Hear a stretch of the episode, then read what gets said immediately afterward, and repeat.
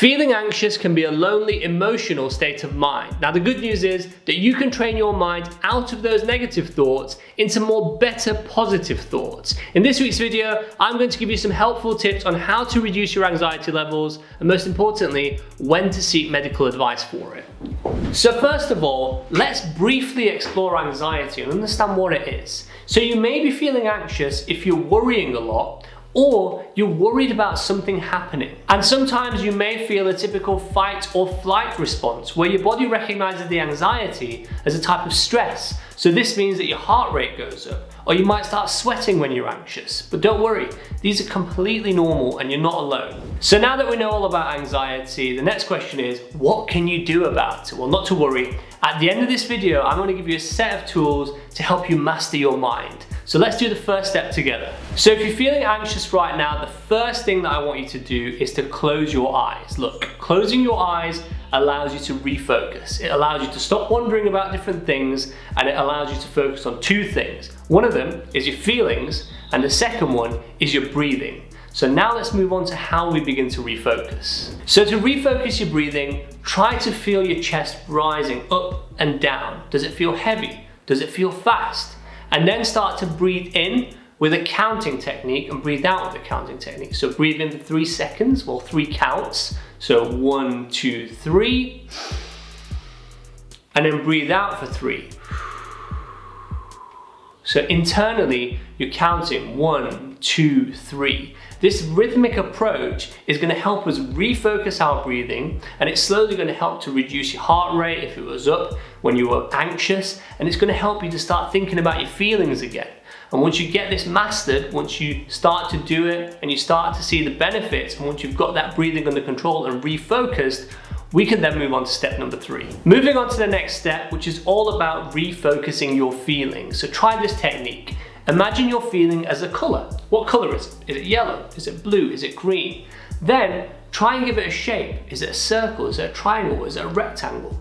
What about feelings? What about textures? Does it have a texture? Is it rough? Is it smooth? And then think about temperature. Is it hot? Is it cool to touch?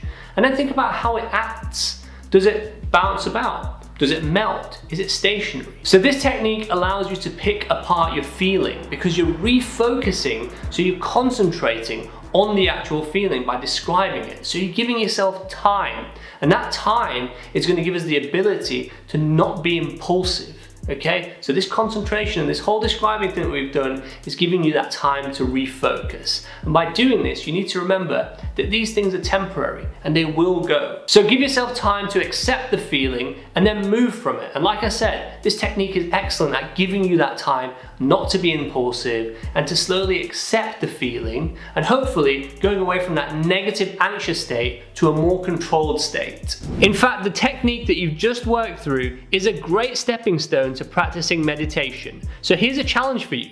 Make it a goal to meditate for one minute each day for 30 days. You can set an alarm to remind yourself to meditate at the same time each day. Mark your progress on a calendar and tick each day off as you go along. It's so satisfying, and if you do this challenge, please do let me know how you get on in the comments below. And the best thing about meditation is that you can do it anywhere, at your desk, on your sofa, or even on the bus. Squeeze it in whenever you can. Naturally, it will become part of your self-care routine. Remember, your mental health is just as important as your physical health. So think of meditation as part of your mental health self-care routine. The more you practice, the greater the benefits and you'll be less anxious overall as you will get used to the regular self-check-ins as I like to call it. Now you may find that practicing meditation is actually quite helpful for the next technique that I want to discuss. It's something that we call respond rather than react. It's giving yourself a moment to think about something before you make the decision. Because when you're anxious, your thoughts may be confused and full of fear. And what you don't want to be doing is making negative impulse decisions because it's kind of like a chemical reaction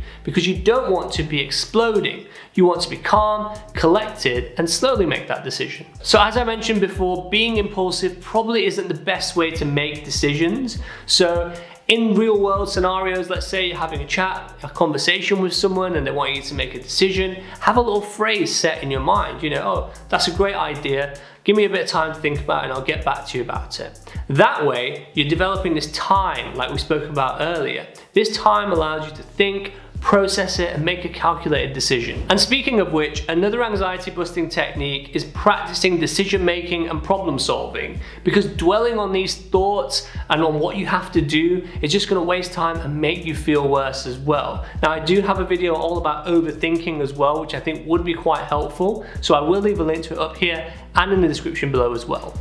Now I know it may be difficult to overcome the feelings of anxiety, but please remember, these feelings are temporary. They will pass over time, and it may even be due to specific biochemical reactions that are happening. For example, you may have not got enough sleep, you may be hungry, you may be healing from an injury. So focus on what you can do to make you progress and suppress those thoughts and feelings that are holding you back and believe in yourself and practice this mantra that you will survive the discomfort.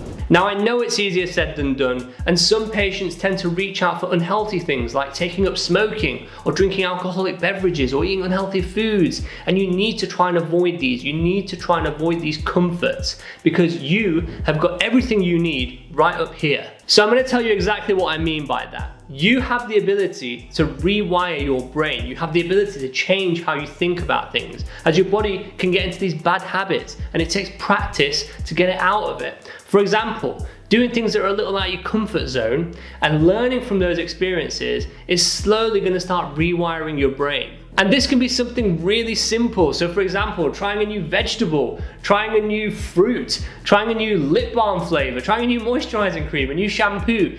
These sort of things are gonna take you out of those repetitive processes that you do and hopefully take you out of those negative, anxious thoughts that you might be having. Now, repetitive habits also include your social media activity and the apps that you use. You could try minimizing push notifications on your phone from apps or switching off from social media and having a mini technology detox. Notice when you're spending too much time doing something that could be distracting you from things that you have to get done. This may end up making you more anxious later as you run out of time. I've got some tips in a video on how to stop getting distracted and how to stop using your mobile phone as well. I'm gonna leave a link to it up on the top and in the description below, so please do check it out if this applies to you. Now please remember, there are certain situations where you should really seek medical advice for anxiety. I think the best way to do this now is just to list through them and speak about them. I will also leave more information about them in the description below, so please feel free to click there for more information at any point. So first of all, if you're having continuous negative thoughts, thoughts or any suicidal thoughts or if your sleep is being affected by any of these. So if you have any of these kinds of symptoms, you need to speak to your healthcare professional as soon as possible. And sometimes anxiety can be physical as well as mental. This means any form of self-harming or any form of drug or alcohol abuse or intoxication. If there's any of these kinds of things going on with yourself or anyone that you know, please seek medical attention, please seek medical advice. Your healthcare professional is there to help, they're not there to judge you. Everyone is there to help you and your health is the most important thing. Thank you for watching this week's video. You are now an anxiety pro. You now know all about anxiety. You know why it happens. You know what to do to try and help reduce your anxiety. And most importantly, you know when to seek medical advice. So you're a bit of an anxiety pro. So tell your friends, tell your family, tell your loved ones. Tell anyone you know because you are an anxiety pro. That's the end of this week's video and as I always say, if you have any of your own tips, please leave a comment below too because I'd love to read it and I'm sure everyone watching this video would too. Always remember that you're awesome and I will see you next week. Hey guys, thanks for watching this week's video. Make sure to click that like, follow or subscribe button now to stay up to date with new weekly videos.